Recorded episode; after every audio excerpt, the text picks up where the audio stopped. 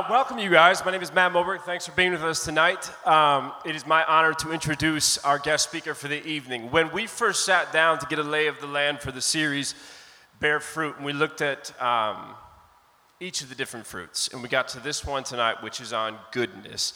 As you would imagine, everyone said, Well, Matt, that's a perfect one for you to speak on because you're just so good. You know, like you said that, and it was in the air. But I said, You guys, no. No, no, no. Not this time.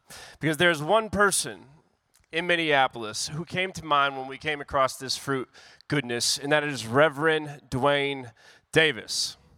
This man is, uh, he was the leader of the Poor People's Campaign, the prophetic movement that swept across the country last spring. He is the senior pastor of All God's Children Metropolitan Church. And above and beyond all else, he is a very good man. And if you have any time with him, should you be so fortunate, you'll find that out really quickly. So, will you give a real warm welcome to my friend, our city's leader, Reverend Dwayne Davis?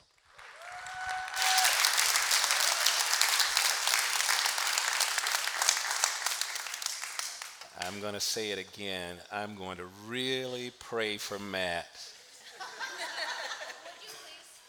so that I want God to forgive him for saying those things because I don't recognize it. I thank you, thank you so much. I give honor to God for being here. I give honor to Pastor Matt uh, for thinking of me and inviting me, and to Pastor Debbie for welcoming me so uh, graciously.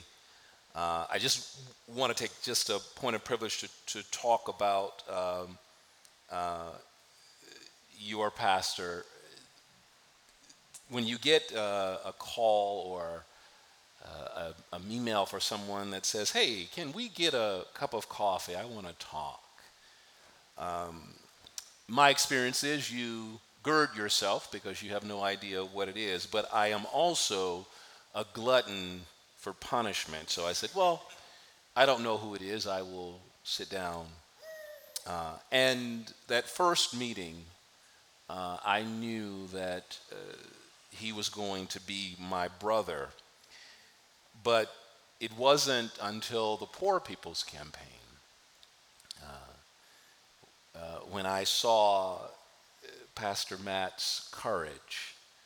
Uh, and I'm going to be honest with you, I was, when I saw that he was going to put himself at risk, at risk for arrest, I was so jealous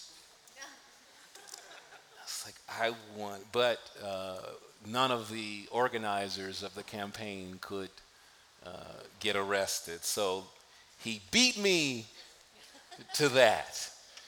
But I, my esteem for him grew, uh, grew so much after seeing him step forward uh, and live out his convictions and help us in that campaign. I'm going to get to it. I got to get out of your way. Um, uh, just some disclaimers, and then you can you can. Um, I'm I'm I'm very honored that you would give me this opportunity, but that opportunity you sometimes have no idea if you honor the opportunity. So if I say something you don't like, the good thing is I get to get in my car and leave. so please do show Matt some grace if I say something that absolutely you want to punish someone for. Uh, the second thing is, uh, I really do, I, I, you know, please beware of any preacher who says, I'm, gonna, I'm not going to be before you long. Uh, I'm honestly going to try not to be before you long. But again, if I go too long, I get to leave here, and Matt gets in trouble. But please be gracious to him uh, in, in anything that I might do. Uh, I will try to honor the, the role that he has given me in this. Um, I want to go back to that uh, just before we, we get into this. I just want to, uh, for my own sake and for your own sake, uh, to uh, go to the, the text that gives you your theme. Uh, the fruit of the Spirit is love, joy, peace, patience, goodness, generosity, faithfulness, gentleness, and self control. There is no law against such things. And those who belong to Christ Jesus have crucified the flesh with its passions and desires. If we live by the Spirit, let us also be guided by the Spirit. Let us not become conceited, competing against one another, envying one another. Um, happy Father's Day. I want to get that out too. And I also want to thank uh, Kareem Murphy for being here. Kareem Murphy uh, is my partner for 27 years. Uh, and I am actually surprised to see him here. I didn't quite hear him say he would be here, but uh, I am so glad that he. Will you pray with me? Speak, Lord, your servant is listening.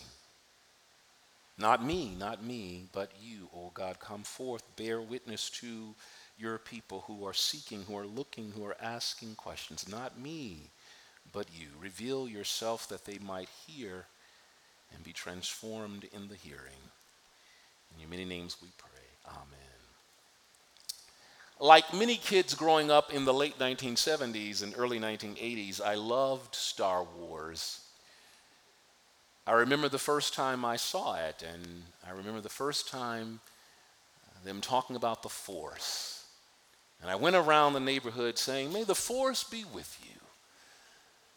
And I kept saying it, and all I knew was in those movies that the Force was, it had something to do about being good. And it was good, and it countered everything that was bad. And so I was pleased to say, May the Force be with you. And then I finally had to say, wait a minute.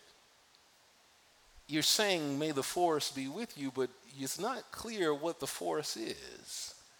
So I asked my older brother, and I need to be careful now when I ask my older brother anything because sometimes he would lead you astray, far astray. But I asked my brother, what is the force? And his answer reflected our context as church boys and sons of Pentecostal pastor. After I annoyed him about what is this force, he said, It's like the Holy Spirit.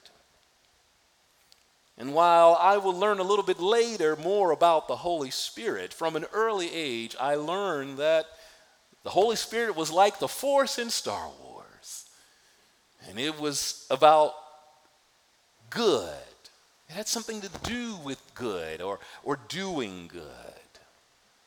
And I held that in my mind even until this day. In 1910, Sister Mary Mercedes, a Dominican nun and teacher in two convent schools in California, published a small volume titled A Book of Courtesy The Art of Living with Yourself and Others.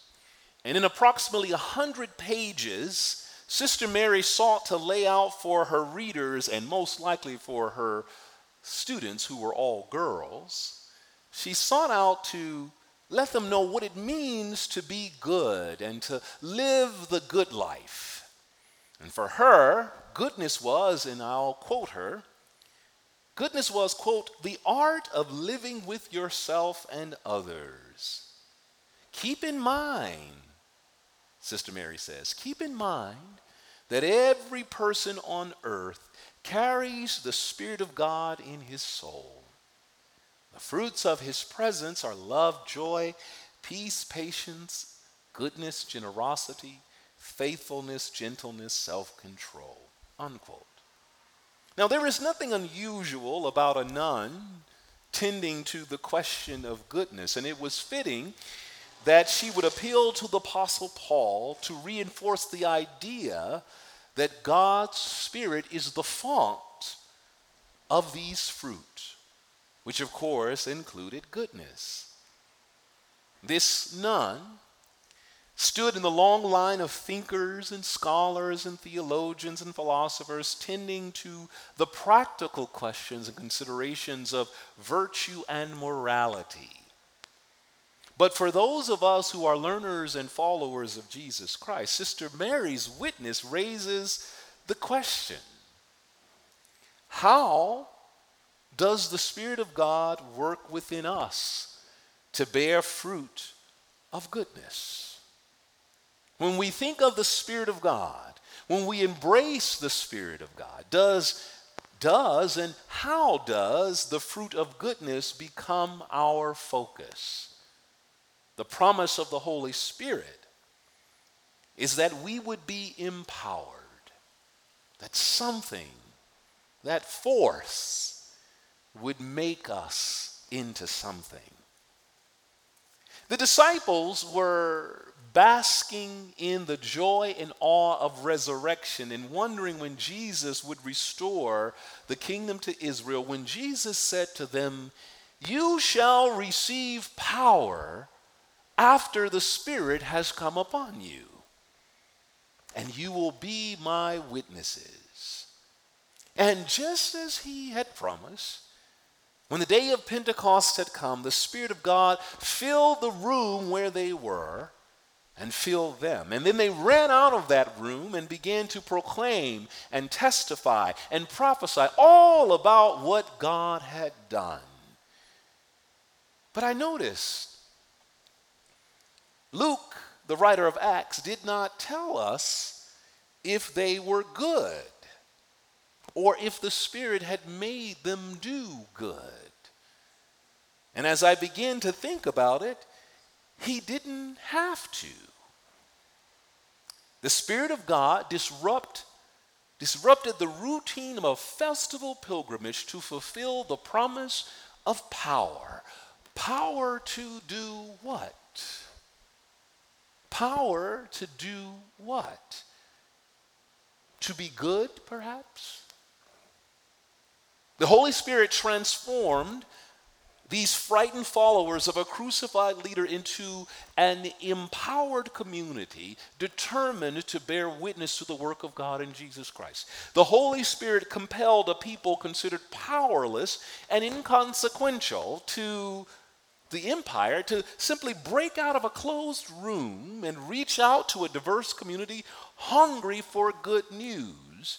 These same apostles sitting in that room praying until something happens, now display spirited lives, empowered and emboldened to be witnesses to the one who was crucified. And the question that arose in the minds of those who witnessed Holy Spirit empowered people prophesying and witnessing was what does this mean? By the way, it was the appropriate question. If you see scared people running out of a room speaking to people in different languages, I hope you will stop and ask, What does this mean? But that was the question. What does it mean to be empowered by the Holy Spirit? And in his letter to the church in Galatia, Paul appears to be recentering that question in the minds of people formed by the Holy Spirit. What does it mean to live by the Holy Spirit? And that Paul had to ask the question tells you that somebody forgot what it means to have the Holy Spirit. Somebody, church folk, forgot what it means to be empowered by the Holy Spirit. Oh, Paul was, was a little bit annoyed. You could, you can tell by the letter. You could tell that obviously something was amiss. And so Paul revisits the question what does it mean to be empowered by the Holy Spirit? He has to revisit that question because people started listening to what Paul said was false teaching. Now, I, I tend to be nervous when I start calling someone else teaching false. Paul is not so, not so sanguine. But Paul is nervous. And obviously, he wants to get it clear, but they've been influenced by what he calls a false teaching. And the false teaching is that if they strive hard enough, they strive hard enough to abide by the rules and requirements, if they try hard enough to, to do some of these technical things that make people good, if they, if they, if they start looking at the philosophers and the other uh, uh, other religious folk about what it means to be good, that perhaps, perhaps they can be good. But this is, this is, a, this is a false teaching, says Paul. You don't have to learn how to be good. When the Holy Spirit blew through that room, the Spirit of God was landing right on you. And if the Spirit of God doesn't make you do good, then I don't know what spirit you had. You don't learn how to be good. The Spirit makes you good. Oh, I'm going to get in trouble, Matt. I am. They were running the risk of looking, see, if you if you think it's something that you can do, if you think that your credit card can purchase it, if you think that somehow you can transactionally get it, then somehow the spirit doesn't empower you. Oh, uh, I, you know what I'm talking about. If I meet so and so, maybe, just maybe, I can get what it is that I need. No, says Paul.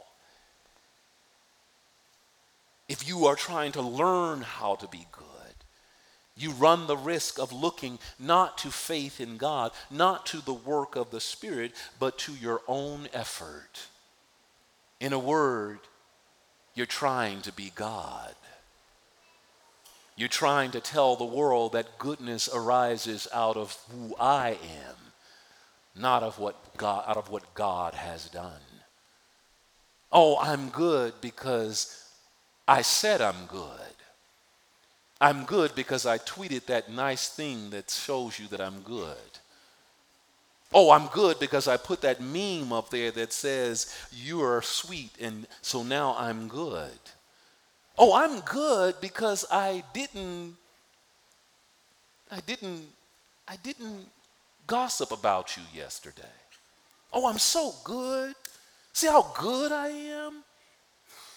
You see, this teaching appeared to be moving the people away from the meaning of God's Spirit in their lives. So Paul wrote to the saints, You were called to freedom, brothers and sisters. Only do not use your freedom as an opportunity. And I don't like that word. The, tech, the, the Greek there is do not use your freedom as a pretext for self indulgence. Stop making yourself your own God. Stop making yourself the center of goodness. The Holy Spirit is a call to freedom. The Spirit of God moving in and through Christ, in, and through God's people by the name of Christ is a call to freedom. Freedom from a transactional God, freedom from the lesser gods we construct that sooner or later that cannot satisfy. Freedom to trust God's promise to fall on all flesh. But haven't you noticed for what our freedom has been used? Have we, the people of God, used our freedom for good or doing good? Or have we used our freedom to live as though I am good and there is no end to how much I can consume and how long I can extend my life because, hey, I'm good? It is easy to reckon ourselves good. It's the it's the all-purpose justification. I'm sorry, but I'm a good person. Good and doing good. Have we convinced ourselves that goodness is a quality to be exhibited in our social media posts than rather than being exhibited by serving our neighbor? In a world with so much freedom and so much choice, good and doing good can be one among many options for living. But how do we make it not one among many options, but we make it the very air we breathe? For Paul's hearers, being compelled by law to bear the fruit of the Spirit must seem so much easier than discerning the movement of God and submitting to its promptings. Isn't it easier to say, Tell me how to be good, than to appeal to the Spirit to be good? We want the Spirit to tell us what to do. We want the, the, the, Spirit to make the choice for us. But how about discerning? Oh, it must be much easier to have an authority or an institution legislate what good and doing good means rather than being open to the Spirit that might just fall on flesh that you don't want to talk to. The Holy Spirit may just fall on flesh that you don't want to be friends with. And the Holy Spirit may just fall on your flesh so that you might reach out to someone you just may not want to reach out to. Isn't it much easier if someone regulated who we talk to? That we are not moved by the Spirit to go to places we shouldn't go? Oh, yeah, that's it. That Spirit is going to take me somewhere I don't want to go. I could have been at home, but the Spirit made me go out here and do good. Isn't it much easier to find some rule or some rule book to make us good? Those first saints bore witness to us that being empowered and transformed by the Holy Spirit prompts us to goodness and doing good. That as Jesus told his disciples in his Sermon on the Plain about the tree and its fruit, the good person out of the good treasure of the heart produces good. There is something about the Holy Spirit that reckons us to good and righteousness. And so, if we live by the Spirit, if we walk in the Spirit, if we are guided by the Spirit, all the fruit will come forth, the abundance will overflow. So you say, Preacher, what does it mean then to have the Holy Spirit? Oh, she always seems so nebulous and uncontrollable. Maybe that's by design. What is our, what is our excuse? That the goodness prompted by the Holy Spirit is not always born in our midst. What does it say? The late Peter Gomes, the, who served as minister of the Harvard Memorial Church, once said, The good person is one who is good at being a person, doing what is most good, most noble, most pleasant. The characteristic activity of a human being is to be human excellently. Now, I'll admit to you, when I first read that, I'm like, what is he talking about? The good person is the one who's good at being a person. And I, I kept going back to it over many years. And then it occurred to me God's act of creation reveals that within us, is a pull back to God, a back to that which is good. And so when the Spirit of God is poured out on all flesh, isn't that a pulling and a beckoning us right back to the very source of goodness? So that when Pastor Gomes said that being good is possibly about just being the best person, doing what is most good, most normal, most pleasant, being human excellently. How do we be human excellently? Isn't it something about God? When God created us, God declared the creation good. When God poured out the Spirit on all flesh, God was declaring us good and promising to be present with us always. Therefore, we are empowered to goodness. And we're empowered to doing good even when we resist it, even when we want to be selfish, even when we find it hard. Isn't it ironic that it is those who have rejected religion because they find religious folk who hypocritical in one way or another? It is ironic that they are the ones who are able to point out our failure to be and do good. The criticism stings, of course, because we know what is good and we know, in many cases, how to do good, but it eludes us far too often. I suspect that's the realization that prompted Paul to say in another letter For I do not do the good I want, but the evil I do not want is what I do. What about the Holy Spirit? Paul had to depend on the Holy Spirit, not Paul's own will to be good.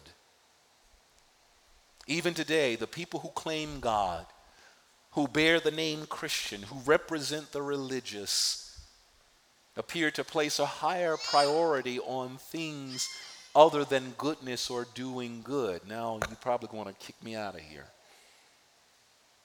In light of the hospitality, the inhospitality to the stranger on the nation's southern border and detaining families seeking safety and asylum, there has not been much talk about good and doing good. In light of the desperate poverty that surrounds us and a depleted social safety net, ideological posturing by religious folk crowd out any serious consideration of good and doing good. When was the last time you heard someone talking about good and doing good? In light of a criminal justice system that evinces very little justice but remains punitive and criminally oppressive, the faithful appear unable to bear witness to the Spirit's call to goodness and doing good.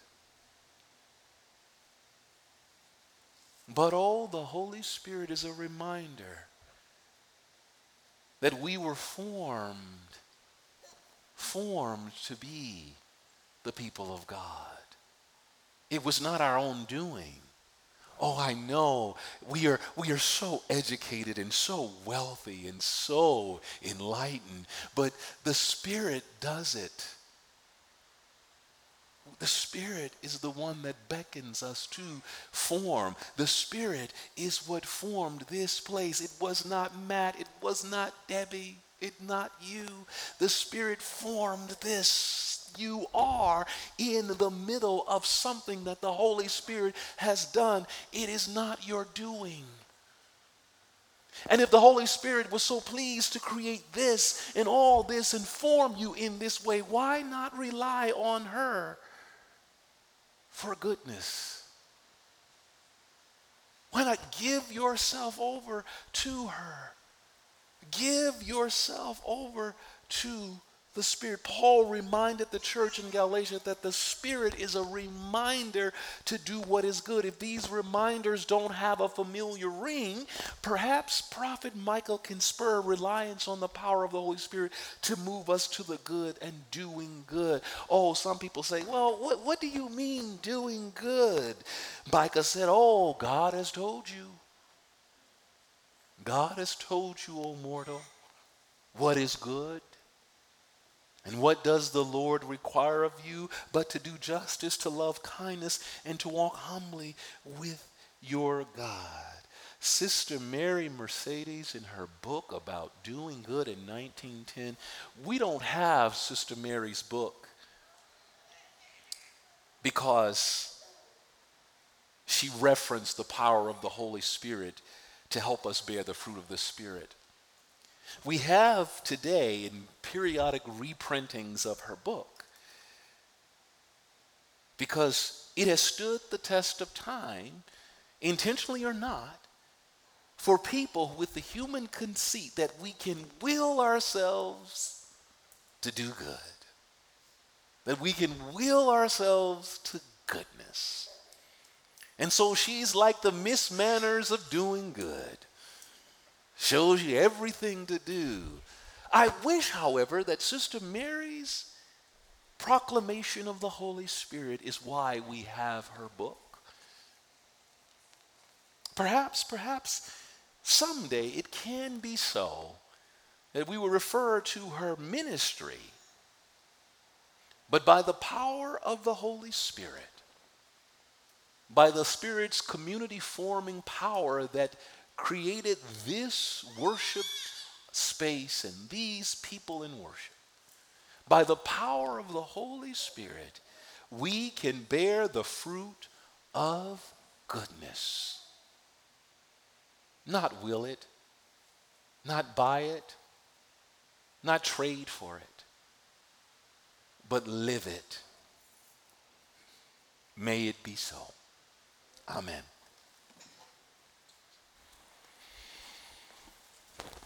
Thank you, Dwayne. Seems to be a reminder that we need over and over again that we live by the Spirit. Even as you were talking about the table community, and I was thinking back to that, was definitely a call by the Spirit, but how easily we get caught into what we need to do or what we do do. And it's always about what God does through us. But it's a reminder that we need over and over again. Reminder that we are to live by the Spirit. The reminder that God's Spirit is in each and every one of us. And this sweet story about the force being with you, I think, is actually a powerful, wonderful story because isn't that true if we lived like that? Like the force was with us. Yes. Imagine the good that God would do through us. So thank you for that. But one of the ways that we experience the Spirit each Sunday night is when we gather in this room and we take the, from the bread, take the bread and dip it into the cup. Because it is a moment that we're reminded not only does the Spirit live in us? But we're reminded of a God who came to earth in the person of Jesus and ministered and loved and taught us what it meant to be kingdom people. And before he died on that cross, he promised us that Holy Spirit. He promised that the Spirit would be with us always. And so when we come forward and we take the bread and dip it into the cup, we remember that we remember a God that loves and loves like that and calls us to love like that with the Spirit working through us. On the night before Jesus died, he sat at a table with his community, with his friends, and he broke bread. And after giving thanks to God, he said, This is my body broken for you. When you eat this, remember me. And he took the cup and he poured wine into the cup and he said, This is my blood shed for you, the new covenant. The covenant that's for everybody. And when you drink from this cup, remember me. And so that's what we do. We eat the bread and we drink from the cup and we remember Jesus and we remember that the Spirit is alive and moving and that we are people who live by the Spirit. It's an amazing thing. We invite you to come forward during the music as you'd like. And on the right side is the regular bread, and on the left side is the gluten free elements. And you can take the bread and dip it into the cup. So, with that, together as one, please stand as we pray the prayer that Jesus taught his disciples to pray. Our God, who art in heaven, hallowed be thy name. Thy kingdom come, thy will be done, on earth as it is in heaven. Give us this day our daily bread. Forgive us our debts, as we forgive our debtors. And lead us not into temptation, but deliver us from evil. Thine is the kingdom